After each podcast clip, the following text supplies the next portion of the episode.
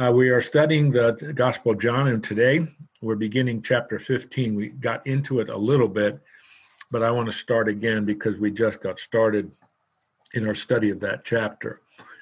This, a uh, couple of just key framework points. This is part of the what is called the upper room discourse, where Jesus is in the upper room. Uh, they have completed the Passover meal and all that, and he's teaching his disciples, and that's why these chapters, 14, 15, and 16, are quite unique. You do not see them in any of the other Gospels, Matthew, Mark, or Luke. So this is rich material.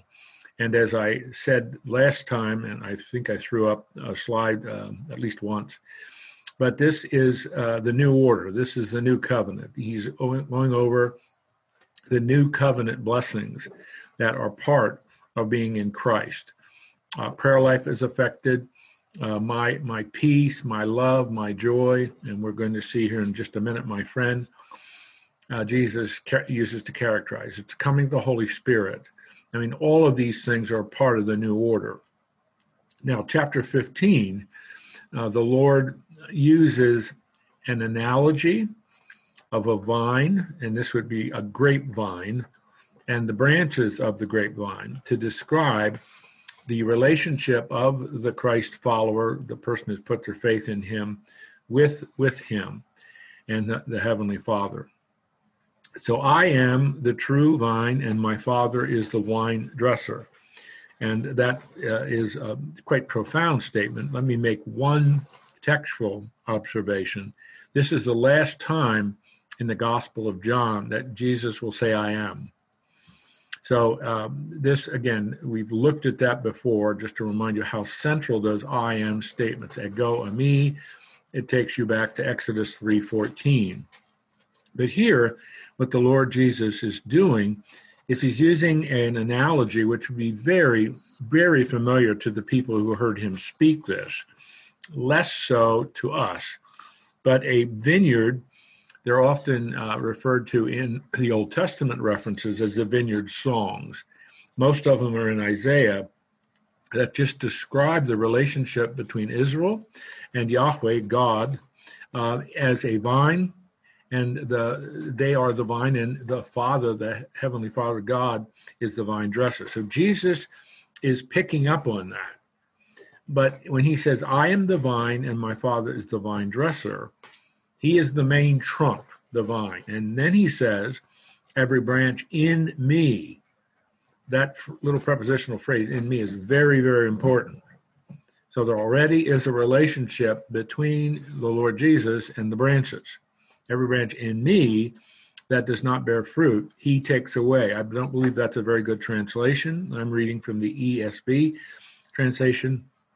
It's better, I think, to understand that Every branch that does not bear me, he lifts up, and every branch that does not bear fruit, he prunes. Uh, vines, particularly grapevines, this, we're talking about vines that would produce wine in, in the context of the first century. But if they're on the ground, they're going to rot more quickly, they're going to absorb more moisture. This isn't good. So you lift them up and then prune those that are either too low or not bearing fruit. So again, the importance of this is this prepositional phrase, in me. There is already a relationship with him.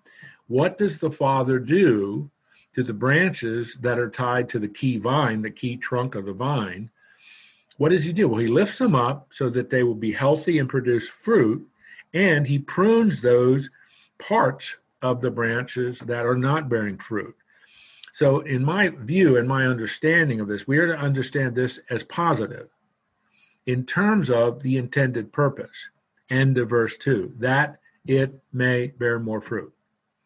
So, the Heavenly Father is the vine dresser, Jesus is the main trunk, the main vine. We are the branches.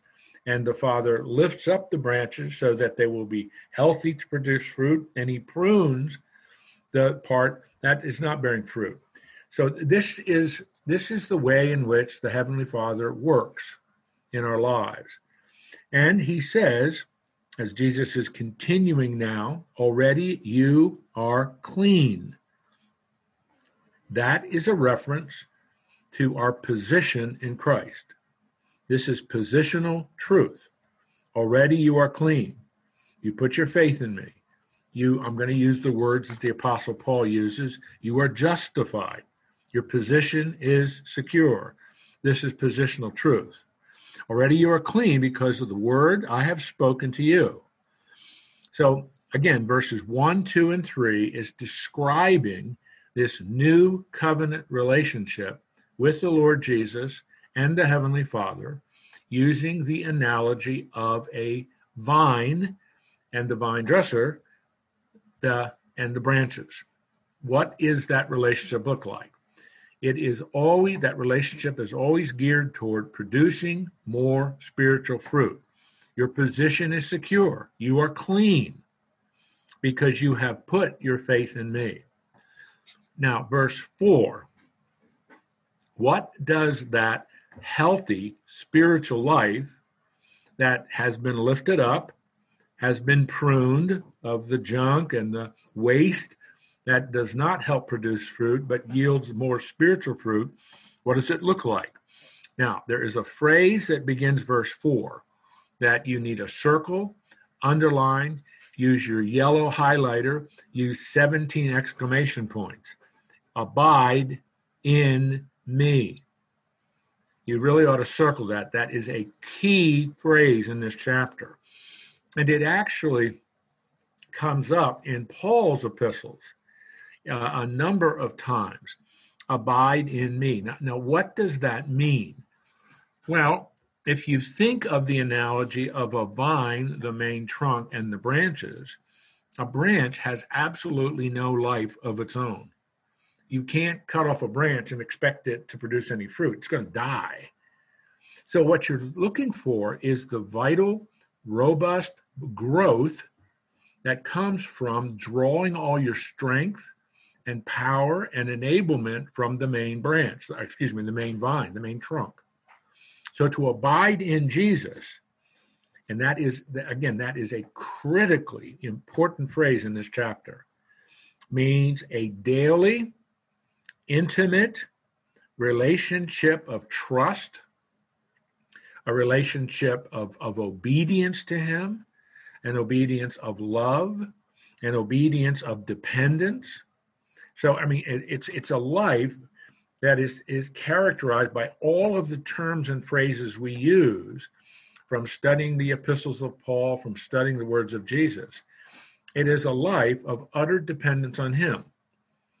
And in light, he's going to bring this up, in light of the Holy Spirit who indwells us, drawing on him and being under his control is a part of abiding in Christ.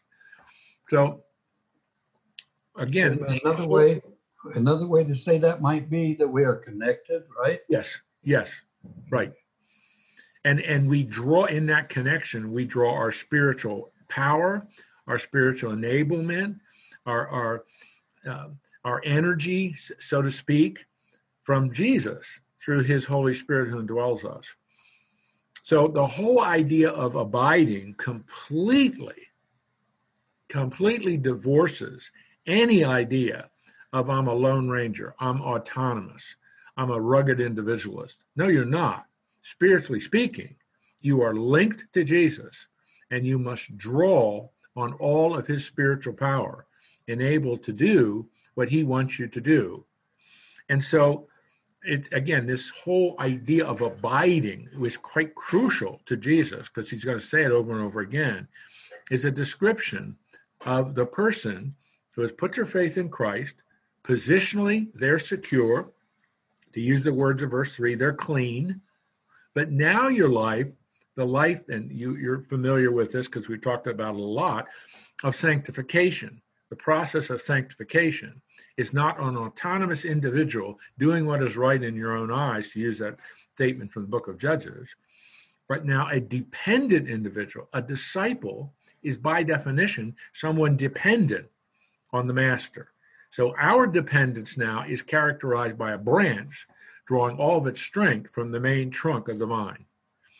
And so Jesus is just saying the same thing metaphorically and figuratively in that analogy and now stating very clearly, Abide in me, and I in you.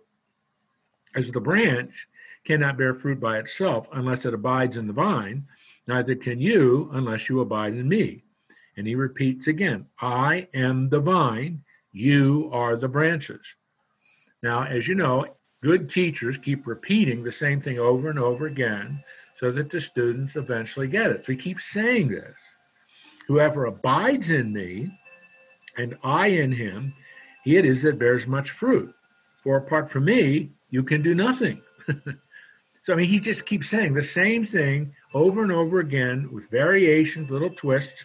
But the whole point don't expect to be able to pull off the Christian life as an autonomous individual doing what is right in your own eyes. You'll never do it. You'll never make it.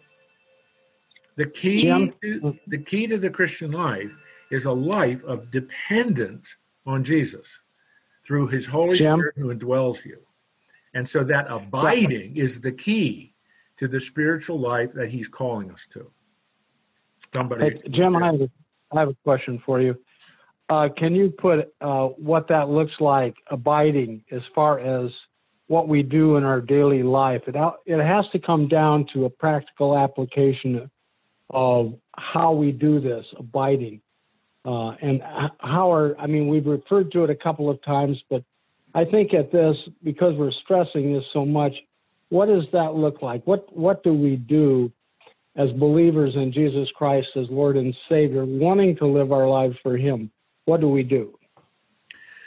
Well, uh, I'm happy to answer that. Part of my tension here is I don't want to put this at the level of just performing and going through a whole bunch of exercises. No, no, no. You, you, it becomes a legalist handbook where you do this, do this, do this, and everything will be fine. Uh, so no, I always, I'm, I'm, I always resist. Yeah, that, I always resist that a bit, but certainly. Yeah, I'm, what I'm focusing on is as we as we are reading the scripture, as we're praying, uh, as we go about our lives, how do we strengthen this abiding? Not not by a checklist thing, but by a matter of practical everyday living. Well, I do think, and you said it, I do think if we're going to abide in Christ and draw on the strength and power of Christ through his Holy Spirit, obviously it means you are going to spend time in the Word of God, which is his revelation to humanity.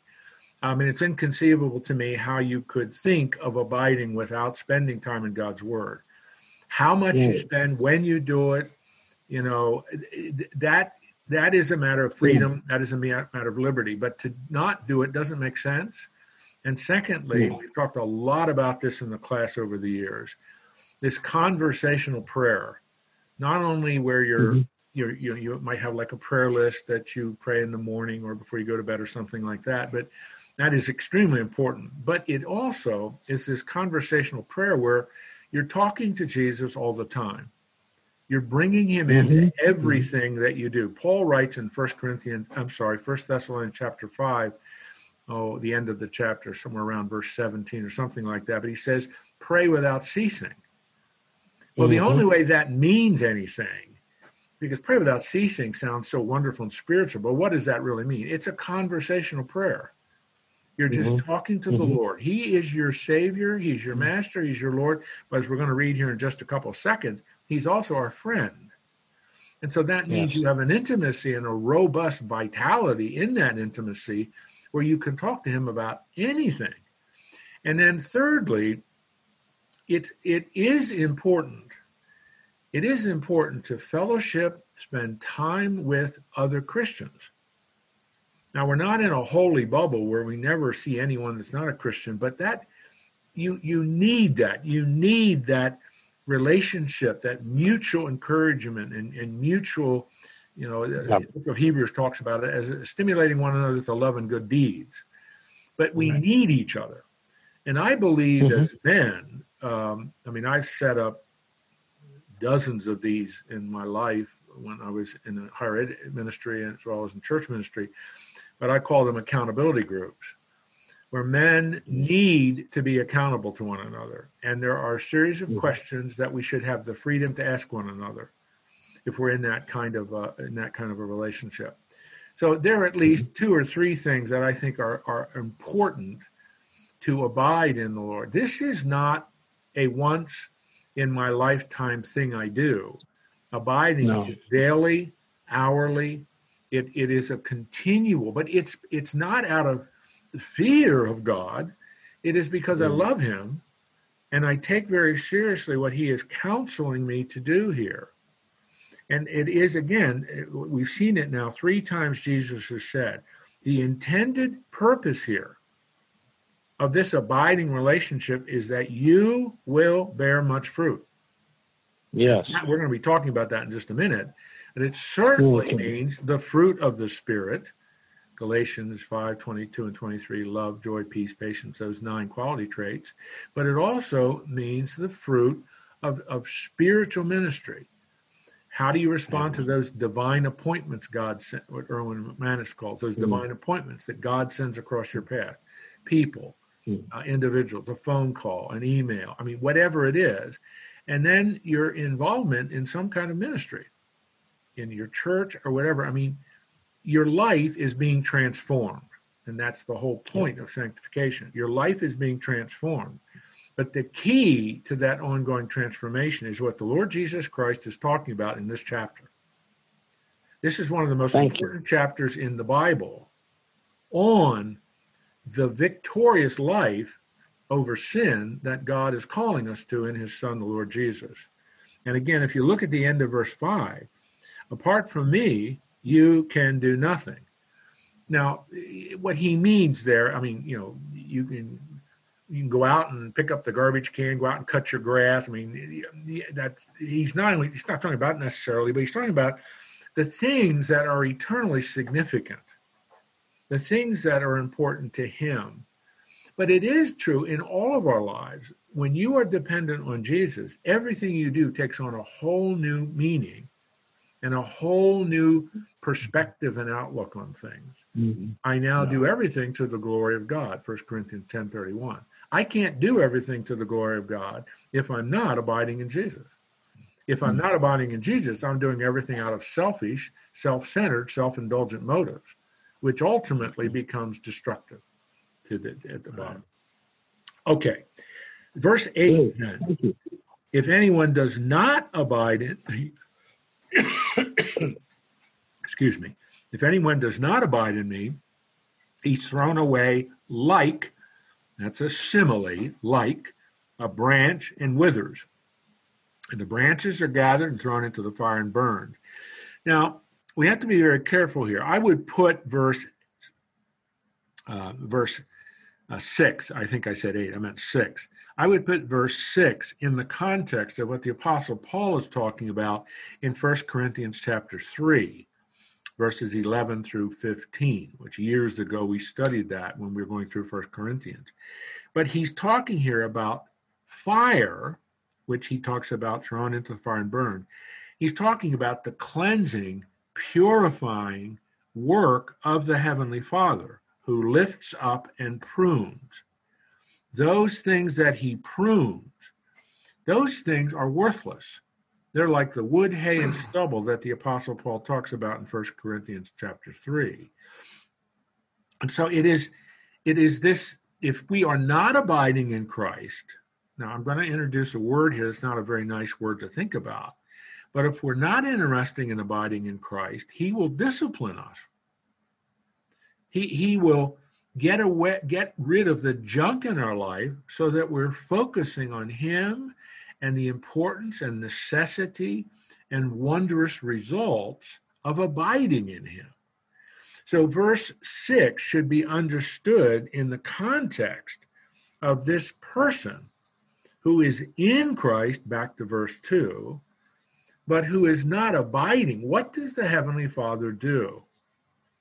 And so you, you see this strong disciplinary hand of the Heavenly Father to accomplish his purposes.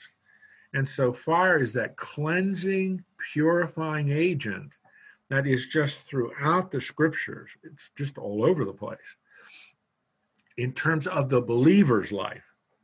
Now, for the unbeliever, fire is that metaphor of judgment, which is what occurs at the end of time at the great white throne judgment. But again, I'm getting a little bit beyond this verse. So the Lord just keeps saying, the importance of abiding.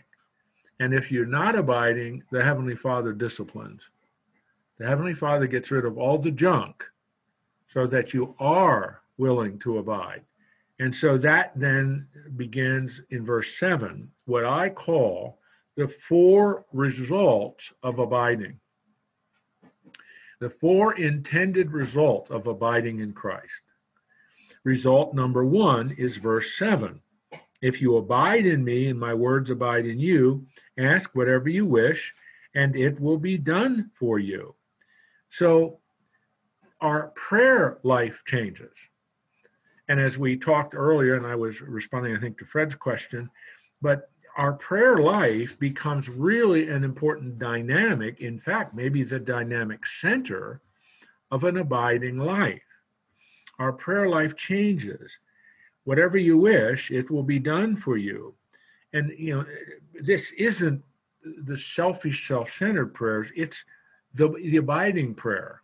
I can do nothing without Christ. Apart from me, you can do nothing. So our prayer life is lining up with the priorities, with with the with the directives, with the the, the primary things of interest to our Lord Jesus. It's not a selfish prayer life, it's a prayer life that is a consequence of abiding in Jesus. Our prayer life changes. Number two, by this, my Father is glorified, that you bear much fruit and prove to be my disciples. As the Father loved me, well, uh, let me stop there. So that second result is the Heavenly Father is glorified by what we do, by how we live our lives. It's the evidence that we are walking in loving obedience with Jesus. And that's really, you bear much fruit and prove to be my disciples. That's what Jesus has said over and over again. If you love me, keep my commandments. Or even more correctly, it's a first class condition. Since you love me, keep my commandments. And the Father's glorified by this. I want to, I want to again, I quoted this earlier. I want to draw your attention to 1 Corinthians 10 31. An abiding believer seeks to do everything in their life to the glory of God. Watch what Paul says in 1 Corinthians 10 31. Whatever you eat, whatever you drink, do all to the glory of God. The glory of God, pleasing and bringing glory and honor to our Heavenly Father, is now one of our primary motivations. A selfish, self centered, self indulgent sinner doesn't want to do that. But a, a, a, a, person has put their faith in Christ and is being transformed by Christ through his Spirit, who is learning what it means to abide in Jesus, will seek to do everything to bring glory and honor to the Lord. And that becomes a question we can ask ourselves. I'm considering doing this. Is this honoring to the Lord? I'm considering this opportunity. Will this bring glory to the Lord? And I mean, that's not necessarily an easy question to always answer, but it now becomes a primary motivator for us. We're no longer thinking just of self, we're thinking about what we do Will this be honoring and bring glory to the Lord? That's a very appropriate question to ask ourselves. Thirdly, as my Father has loved me, so I have loved you. Abide in my love. So the third result, and Jesus has talked about this before, we enter this circle of love. Jesus love, Jesus loves abides and obeys his heavenly Father. We love, abide, and obey the Lord Jesus and the Heavenly Father. So, who is our model? And that's exactly how verse 9 is structured. Who's our model for loving? Jesus. Jesus loves, abides, and obeys his Father. You and I love, abide, and obey Jesus and thereby the Heavenly Father. So this, this extraordinary, intimate relationship between the Heavenly Father and God the Son characterizes our relationship with Jesus. As Jesus, I'll say it again, as Jesus loves, abides, and obeys the Heavenly Father, we love, abide, and obey Jesus. So Jesus sets up the pattern, the model for us to follow, which is really quite extraordinary. Then the fourth result if you keep my commandments, again, first class condition, since you keep my commandments, you will abide in my love, just as I have kept my Father's commandments and abide in his love. These things I've spoken to you, and here's the fourth intended result of abiding that my joy may be in you, and that your joy may be full. And so that fourth result is the joy of the Lord. His joy now abides in us. And it's a joy that his intent is that it be full.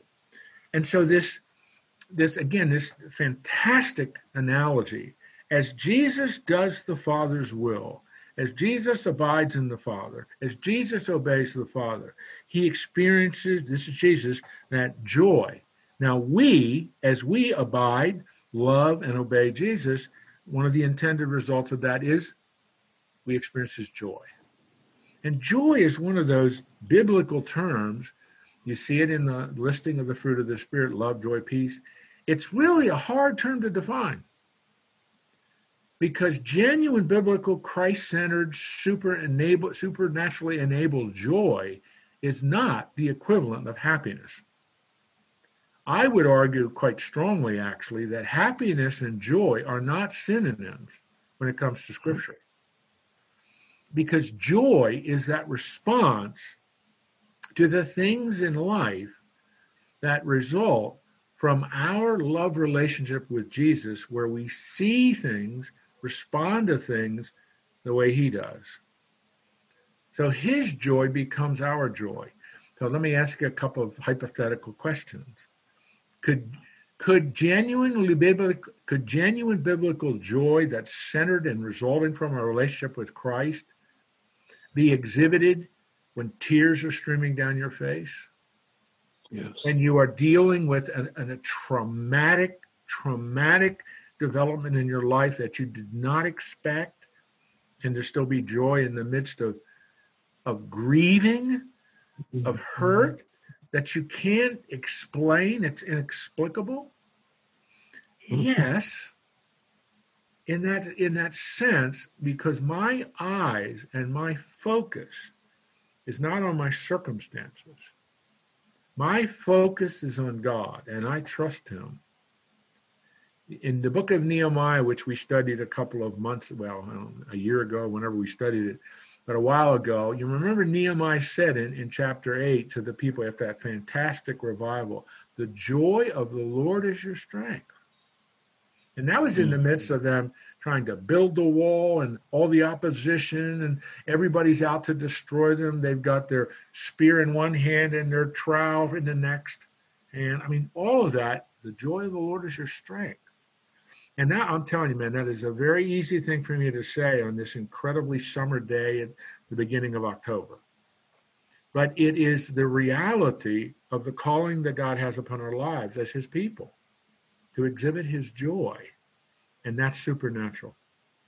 You cannot, you cannot experience in its full, in its utter fulfillment what Christ says there at the end of verse 11 on your own. That is a supernatural character trait that the Holy Spirit produces: love, joy, peace. Think of Galatians 5:22. But Jesus is saying that one of the results of abiding in me that life of dependence, of trust, of, of, of yieldedness to Him is a life that produces joy, where you have that supernatural enablement to rise above the circumstances and keep your focus on Jesus. Again, that is very easy for me to utter those words. To live that is part of the challenge that the Lord Jesus is laying down. Is that what you want? Yes, Lord, it is. Abide in me. Is that, is that what you like to characterize your life? Yes, it is, Lord. Abide in me. That's what Jesus is saying. So let's review this again. There are four results of abiding in Jesus it affects your prayer life. You now do all things to the glory of the Lord. You now have that love relationship with the Father and Son. As Jesus loves, abides, and obeys the Father, we love, abide, and obey Jesus. And the fourth result is the joy of the Lord. And so the, this, this quite marvelous description of the transformed life. This, this unbelievably robust, spiritually vital life that is available to the followers of Christ who desire to abide in Christ. And so that's why this passage, uh, this chapter, really all of chapter 15, is such a critical chapter for us to understand what's the Lord doing in our lives now. We've come to faith, we put our trust in Him. Chapter 15 is a nice chapter to begin to understand okay, now what's next? I've made the decision. What's next? Now, my goal is to allow my life to abide in Christ's and he begins to describe what that looks like. Now, I, we're not done, but let me stop here and see if you have any que- additional questions. I, I, do have another question on a glorified. Um, Jim, what um, if there's no one there to see it, but we have done something that God wants us to do? then God is glorified in that, even though we don't have bystanders or anyone there to actually witness uh, what we have done to glorify God. Would that be sure, sure. appropriate? That it's an absolute standard that God has, regardless of any audience or witnesses or anything like that. It, it's and it, and it strengthens us internally because we know and we sense he's glorified in us that's right i mean uh, the glory of god in our lives is not measured by how many people applaud when we do something the glory right. of god is manifested in our satisfaction that we're doing what the lord is wanting us to do whether anybody right. knows about it or not and that's why again i mean i practically speaking, and I've used this with a lot of young guys, this becomes an important check for you. What I'm considering doing, will this bring glory to the Lord? Will this be honoring to the Lord? And it, I mean, sometimes it's so obvious, no, it's not. But sometimes you're a little bit unsettled, and maybe the best thing is yeah, maybe don't do it, or put it on hold, or seek some additional counsel or seek some additional insight from God's word, from other believers, because you do now want to live your life in such a way where it is consistently honoring and bringing glory to the Lord. You know, the Westminster Catechism, the very first article says, What is the chief end of man? To love God and glorify, you know, to glorify Him in everything we do. And so you have this this this magnificent challenge that I'm no longer living my life to please myself. I'm now living my life to please my Heavenly Father who sent His Son, who has given me salvation, and I'm indwelt by His Spirit, who now gives me the power as I seek to abide in Him. And so it, it, it changes the whole framework and motivation of what we do when we do what we do. And whether anybody's watching or not, one person is watching. The Lord is watching. And it is important to seek to please Him in all we do. Thanks, Jim. I would really encourage you guys, uh, uh, and you know, obviously, I don't know all you do in terms of your spiritual life, but to just think through these four results, which we've just gone over, and just this, this is your life now. You are being transformed into the image of, of, of Christ. And this this means that now i have a whole new agenda for my life. I have a new, whole new set of priorities for my life. And these four intended results of abiding in christ is a good place to start and as woody i know woody loves this because and he's so spot on sanctification is a process. And these four results are a part of a process that the lord is is accomplishing in our life. Now moving on, then, verse 12 through 17, verse 12 through 17, are four dynamic characteristics of the abiding life, not results, but characteristics of the abiding life. so let's look at these now. This is my commandment that you love one another. Now, he has said this over and over again, so this isn't new. But notice this as I have loved you. So when you see the command, uh, my commandment is that you love one another. What's the standard? As Jesus has loved us. Okay, what did Jesus do for us that showed his love? He went to the cross. He died for us. And so Jesus, that, that's that, this isn't this isn't intimidating. This is challenging us. The standard of love in Greek, it's agape. The standard of love is Christ. How does Christ love? Ah, that's my standard. Jesus, John 13, washed the disciples' feet because he loved them. Jesus went to the cross for you and me because he loved us. What is John 3:16? For God so loved the world that he sent his only begotten son. So the measure of God's love for us is what he's given to us. What he's done for us. And so Jesus it's quite important that you see that structure of this sentence. The standard for loving one another is Jesus' love for us. Greater love has no man than this, that someone lay down his life for his friends. That's certainly true. I mean, that's the most magnanimous thing you can do in expressing love is to to lay down your life for somebody in an incredible, critically life-threatening situation. You know, the Marines that are fighting in World War II, and a grenade is thrown, and one of the men jumps on that grenade to save the others in his in his uh, patrol. Now that's extreme, but that's the idea that Christ has. Verse 14, you are my friends. Now look at that. Greater love has no man than this, that someone lay down his life for his friends. Verse 14, you are my friends.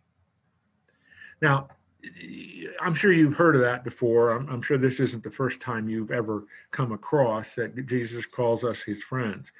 But men, think of who's uttering these words the omniscient, omnipotent, omnipresent, eternal, immutable, second person of the Trinity, calling us his friend. There are only two key people in the Bible who are called the friends of God before this verse Abraham and Moses. There aren't any other people in the Bible up to this point that are called friends of God until Jesus says, the greatest example of love is to lay down your life for your friend. Verse 14, you are my friend. So, this expression of intimacy with the Lord Jesus is now characterized by this tremendous word of friend, a privilege, an honor to be called by God his friend. Jesus is the second person of the Trinity. All of the attributes of God are his because God is one essence of three persons who differ relationally and functionally. So here is that God who created everything of awesome, unimaginable power saying, You're my friend. I really believe that the love that the Father, Son, and Spirit had for all eternity was one of the reasons why they created they created human beings as, as their image bearers. And the Trinitarian God did that to have intimacy and fellowship with the image bearers, such that he calls them friends.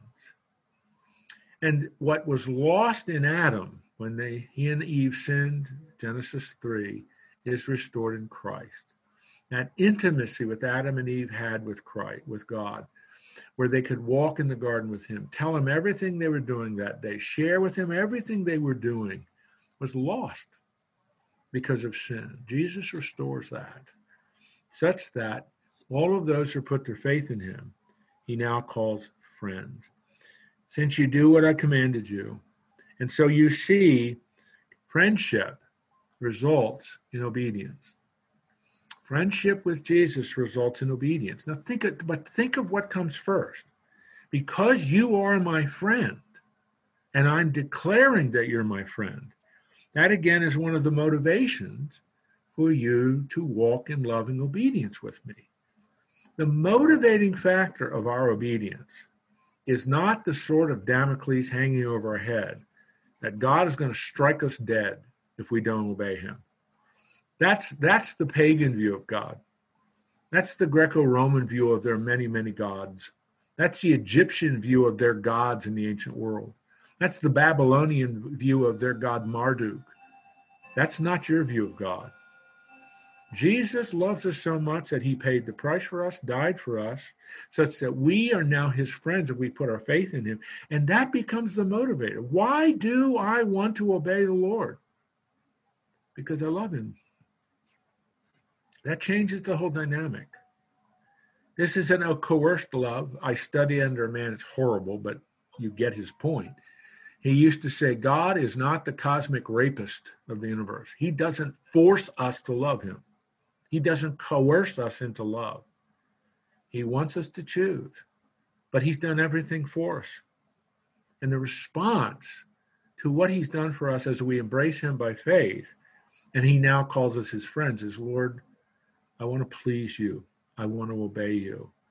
I want to do what you're asking me to do because you've given me everything to do it. You've given me your spirit. You've given me your word. You've given me the opportunity to talk to you. You've given me friends who are believers. So Jesus expands on it, verse 15 No longer do I call you servants. The term there is doulos, bond servants.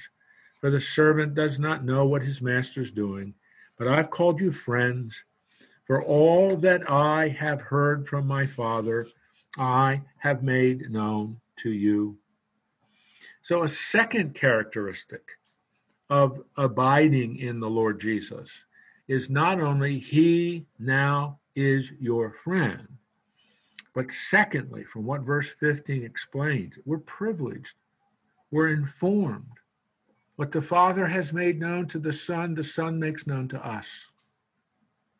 We're informed of the of the heavenly perspective of god's perspective on things and we're privileged because we now have his word and because we have his holy spirit there is this opportunity to understand and welcome and embrace the truths of god's word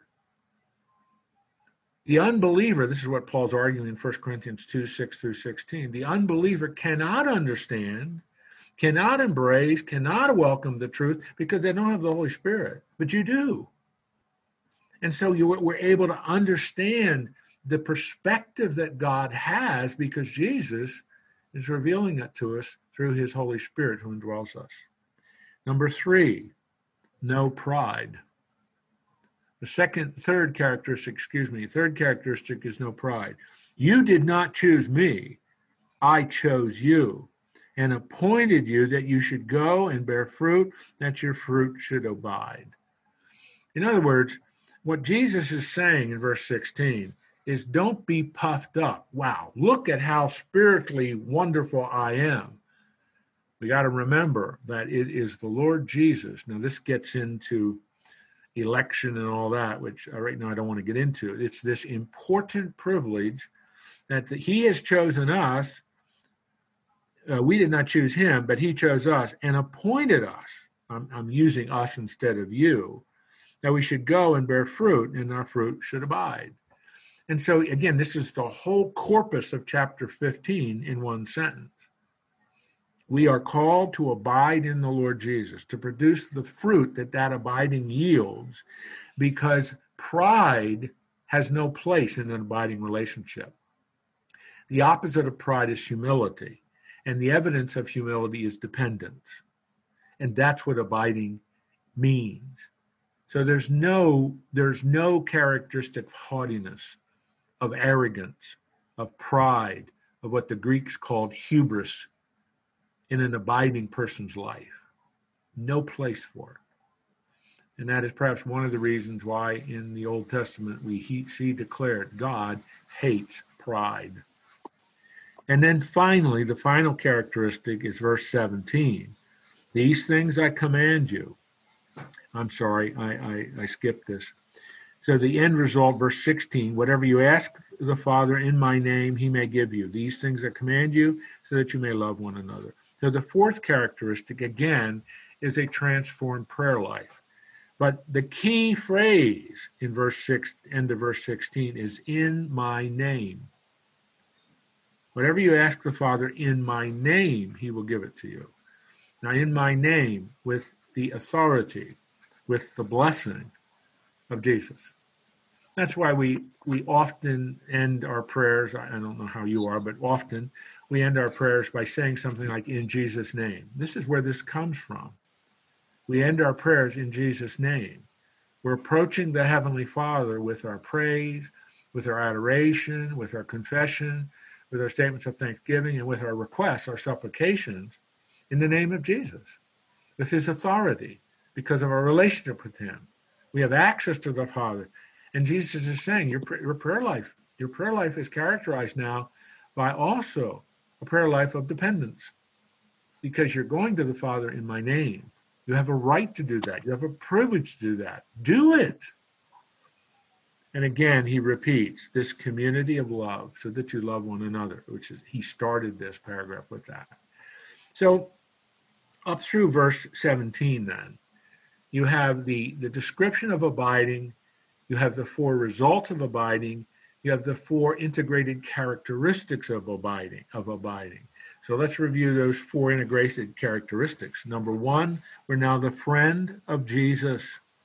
Number two, we're an informed and privileged group of people. The Father has given truth to the Son, the Son gives it to us. It is His Holy Spirit that enables us to understand and gain the perspective of God on all things, 1 Corinthians 2 6 through 16. No pride in that uh, relationship of abiding, and finally, an altered, transformed prayer life. We can approach the Heavenly Father in the name, with the authority, based on the relationship of abiding in Jesus, and He will answer our prayers.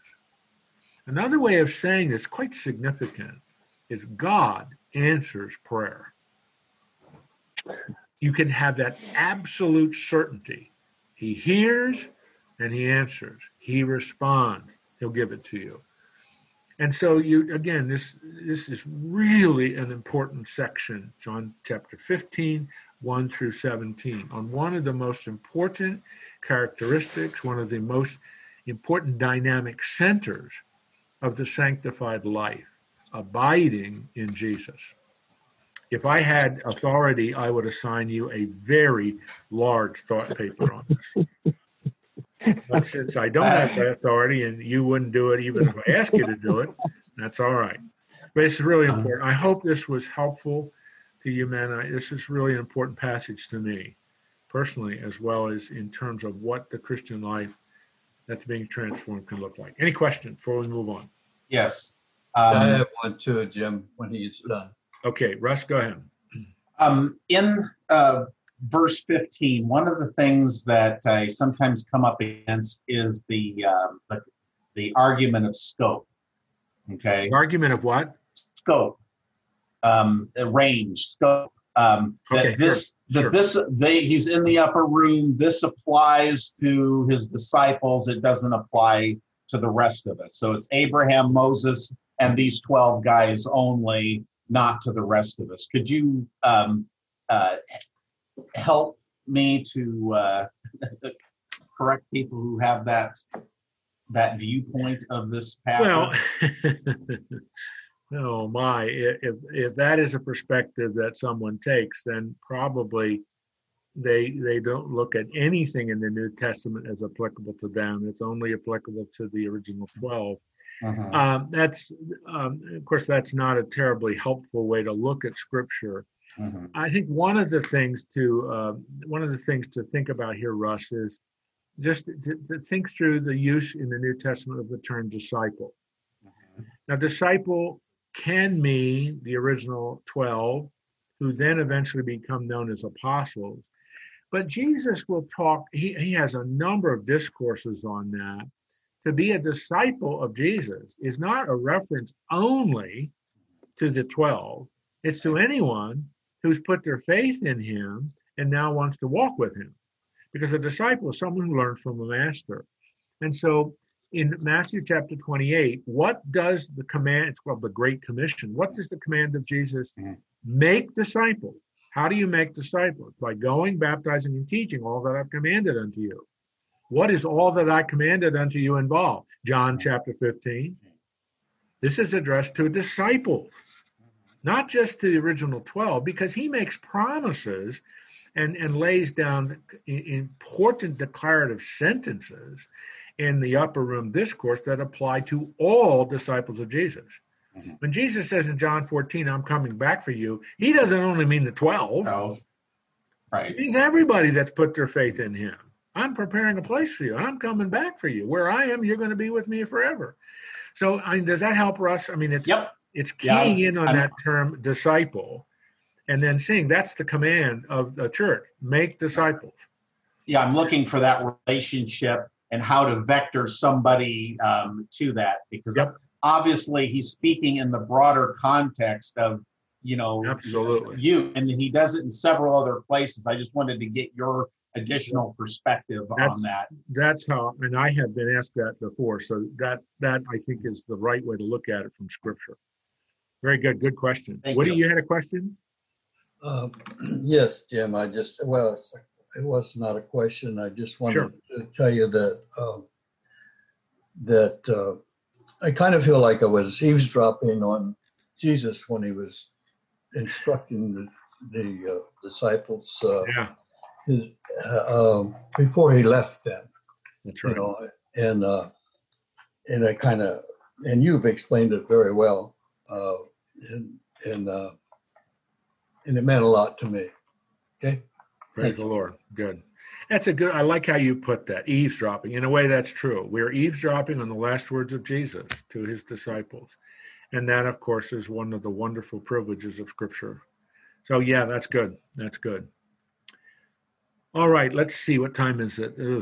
I don't know if we'll get this finished. But, verse, uh, as we finish chapter 15, starting in verse 18, I want you to see the structure of this. It's quite important part one of the structure 18 through is a warning and that warning is verse 18 through 24 or 25 actually and then verse 26 and 27 is a word of comfort so the the warning is followed by comfort but the warning is now look guys i'm sending you out and i've talked about this before and we'll see this when we get to chapter 17 and what we call the high priestly prayer of Jesus.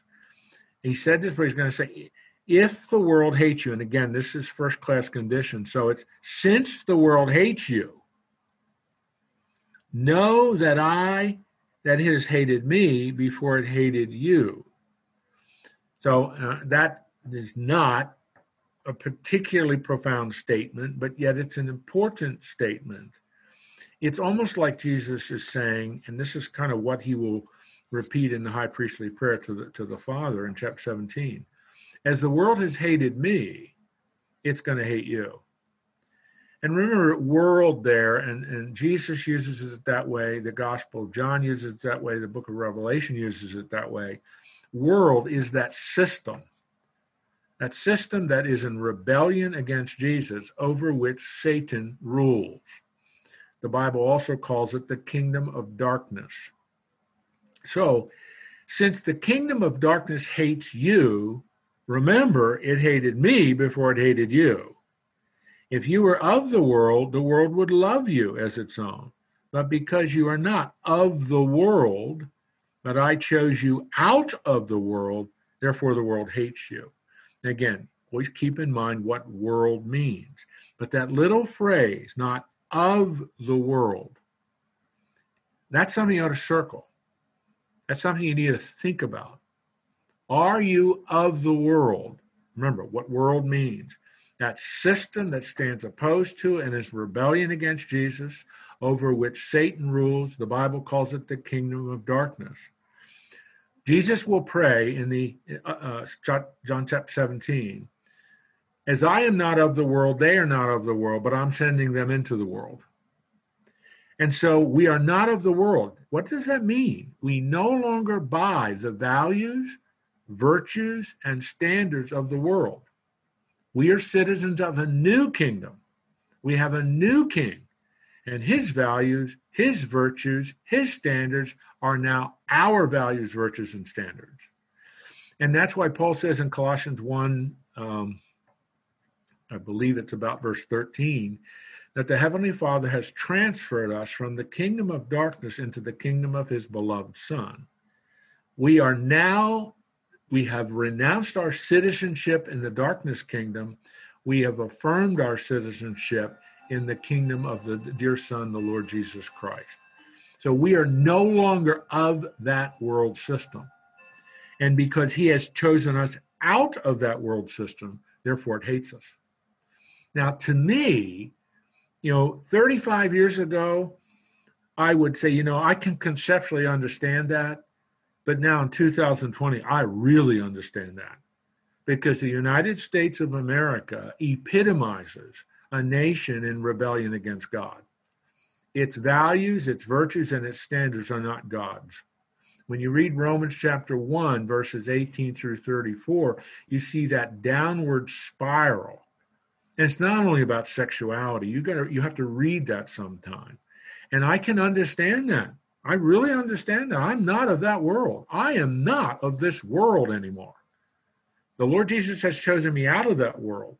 And therefore, eh, eh, you know, not as much as I used to because I'm not quite out in the public as much as I used to be when I was president. But this understanding that the world hates me, I'm not of the world. Oh my goodness.